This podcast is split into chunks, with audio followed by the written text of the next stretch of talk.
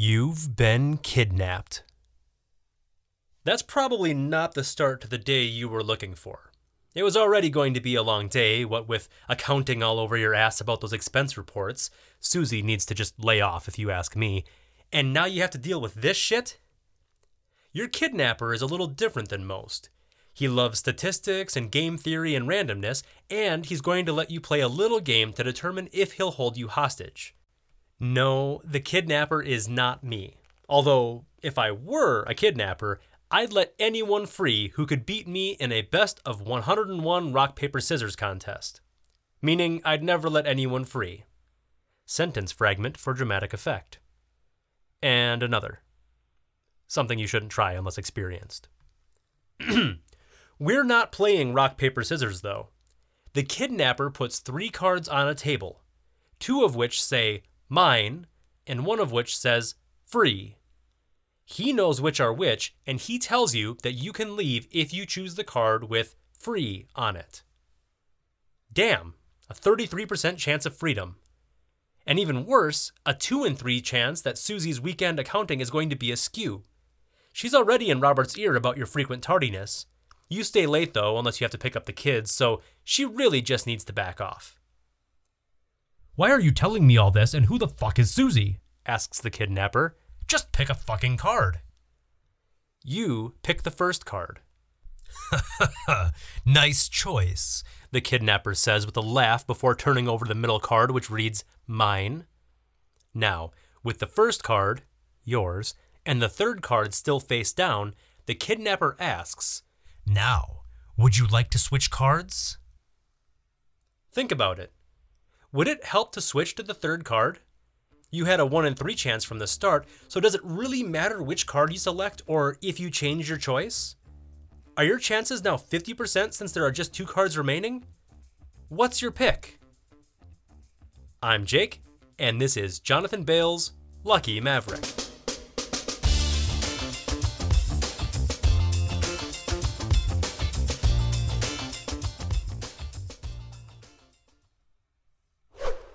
The Monty Hall Problem. This is, of course, my version of a puzzle you might have heard of called the Monty Hall Problem, named after the host of a show called Let's Make a Deal, on which a version of the game was played. I presume some of you have heard of the brain teaser, so I'm going to focus mostly on the implications of the answer. But the gist of the solution is this Your choice not only matters, but it matters a whole lot doubling your chances of going free if you make the change. My initial reaction when I heard of this solution was sort of disbelief because it felt so counterintuitive. But it's right.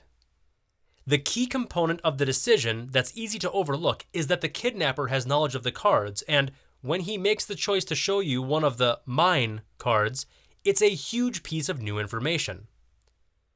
Let's say the order of the cards from left to right, first to last, is mine, mine, free. That's mine on the left, mine in the middle, and free on the right. The scenarios can play out this way. If you select the first card on the left that says mine, the kidnapper will show you the second, which says mine. That's the middle card. If you choose to stay with your choice, you're his. If you switch, you're free. If you select the second card, which says mine, the kidnapper will show you the first, which says mine. If you choose to stay with your choice, you're his. If you switch, you're free. If you select the third card, which says free, the kidnapper can show you any other card. If you choose to stay with your choice, you're free. If you switch, you're his.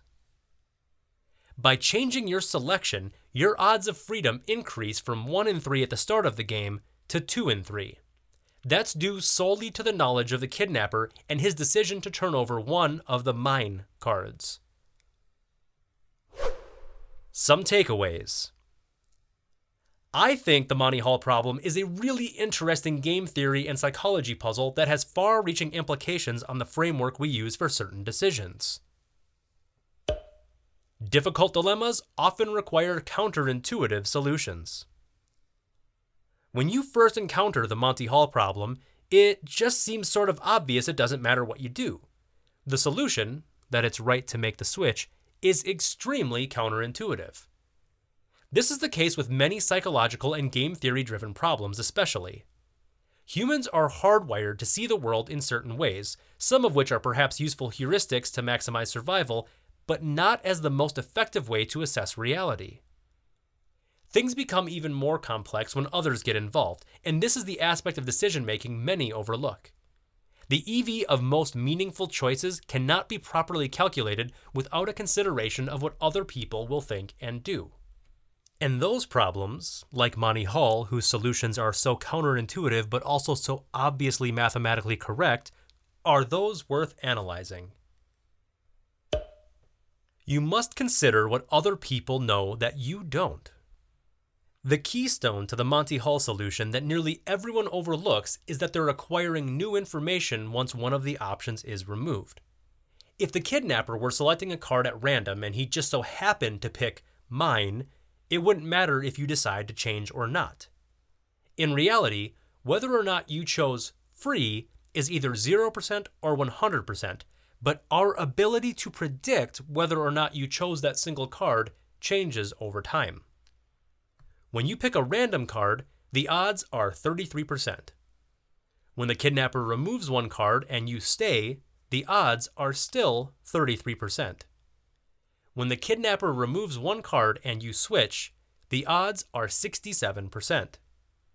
And if the kidnapper were removing a card at random and it just so happened to be mine, the odds are 50% and it wouldn't matter if you switch cards or not.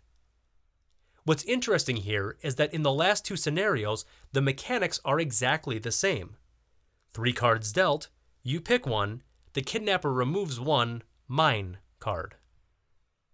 What changes the percentages, what shifts our ability to predict the future and ultimately the optimal decision, is the knowledge and intentions of the kidnapper. What matters is what he knows that you don't, and the same is true in a variety of real life situations. Poker pros know this well, continually making difficult decisions with new information. Baseline stats are a decent starting point, but your prior beliefs must be adjusted all the time. When a player who has been tight check raised out of position, the range of hands he might have needs to be narrowed, in the same way the kidnapper's offer to remove a card gives information about where free might be located. Similarly, if you're in a situation in which a deal looks too good to be true and you know the other side isn't a dummy, your first thought should be what asymmetry and information might exist that would propel them to do this. What might they know that I do not? And again, the most interesting aspect to me that I want to hammer home is that what transpires can be exactly the same on the surface, and yet our ability to predict the card's location changes based solely on someone else's presumed knowledge. The right choice in rock, paper, scissors after both picking rock on the first throw could be paper against one opponent, but scissors against an opponent who doesn't properly understand randomness. The, uh, the latter trait leads to alternating as a substitute for quote unquote randomizing, meaning they're less likely to throw rock, meaning you'd want to throw what loses to rock to maximize your odds of a tie or win. Not that I've had women lose interest in seeing me after I've smoked their ass in rock, paper, scissors on the first date and then explained later in a text why I think they have a big leak in their post high strategy or anything like that. No, definitely nothing like that. You have to be willing to change your mind. Often. I've played a version of the Monty Hall problem with friends, and almost all of them choose to stay with their original selection. You should try it with your friends. Nothing brings people closer than a good old fashioned brain teaser and the accompanying statistical explanation for why they're an idiot. Why do people stay with their original choice? When I stumbled upon the puzzle for the first time, I chose to switch cards, not for any statistical reason or because I understood the underlying game theory, but simply because it seemed fishy to me. Actually, I was also employing game theory, just with different reasoning. My thinking was 1. It seems like the obvious choice, or at least what most would do, is stay. 2. I don't believe there's a reduction in success rate if I switch. 3. Thus, if I don't see downside to switching and it seems like staying is a trick, I'll switch. Extending this reasoning to other situations, when you don't see a clear difference in EV among two different options, choose the one that's less popular. Contrarians know you can find all kinds of success when you stick by the crowd when they're obviously right and fade them when they're clearly wrong, but you should typically side with the less popular option when you're unsure too. Part of this is due to payoffs, but part is because people stick with losing beliefs for too long. It's just the way we're wired. I know I've done it in the past. Nah, that Odell guy who barely scored at LSU isn't going to do well in his rookie season. Guys, it was just a lucky start. His quarterback is Eli Manning. Okay, he's doing well so far, but it's just variance. Eh, only seven touchdowns in four games? Yeah, okay, but will he even lead the league in yards per game? Ah, shit, I'm broke. We're bombarded with so much new information all the time, and most decisions are pretty close calls from the start, that if you aren't regularly changing your opinions, even contradicting your past self, then you're being stubborn and wrong. As an example, sports bettors are tasked with assessing a team's chances of winning a game at any given point in time and comparing their prediction to the odds being offered but our best guess of a team's chances of winning should be changing all the time with new information, just as our best guess of our chances of going free or being kidnapped also change with new information. If you make a bet in the beginning of the day, you should at least be willing to bet against yourself later in the day if the odds warrant it. Betting on both teams at, say, minus 105 locks in a loss, assuming the same size bet but both could be smart bets if their true odds at the time of each were, say, minus 120. The point is that flip flopping is bad if it results from indecisiveness, but not in regards to changing your mind when the evidence dictates it.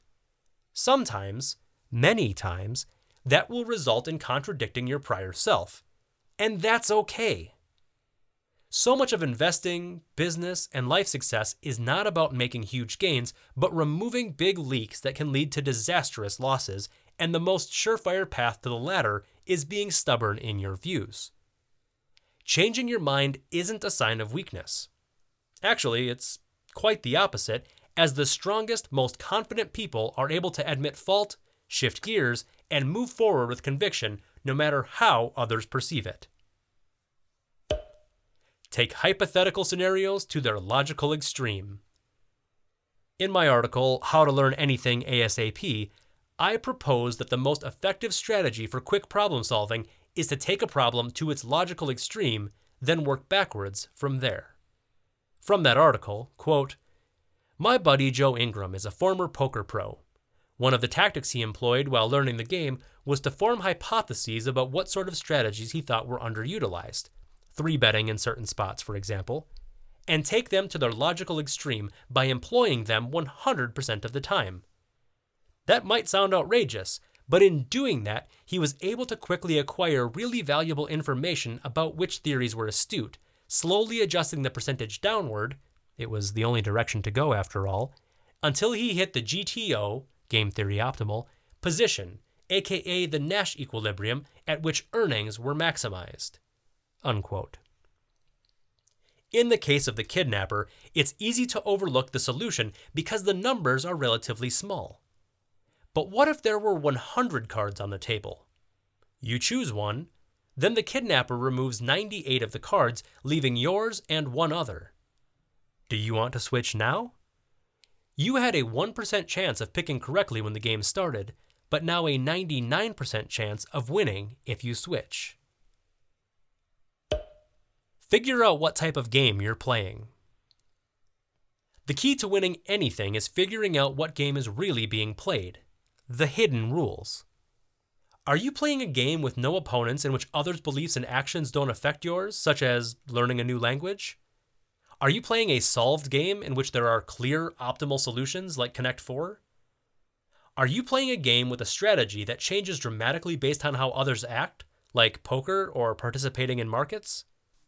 There are many situations in which what's optimal is only optimal before adjusting for others' actions. In the case of the kidnapper, you can only choose the right strategy after realizing the game you're playing is one of pure statistics and randomness at the start that transforms into one of game theory. More often than not, the game you're playing, even if it's finding the most efficient route home, is one of game theory more than people understand.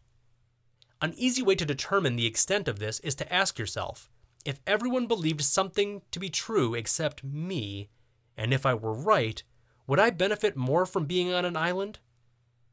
When it comes to deciding between two different roads home, for example, you'd clearly benefit if everyone else took the opposite route. In such situations, think about value in terms of what you believe it to be in a vacuum minus what others think. Finding an edge in this battle of wits is, of course, tied to your ability to predict what others will do, which is why I believe it's so vital to understand public psychology. The cognitive biases from which you and others inevitably suffer, and the ways in which our minds naturally lead us astray. But that's for another day. Right now, I have to go play a best of 101 rock, paper, scissors match.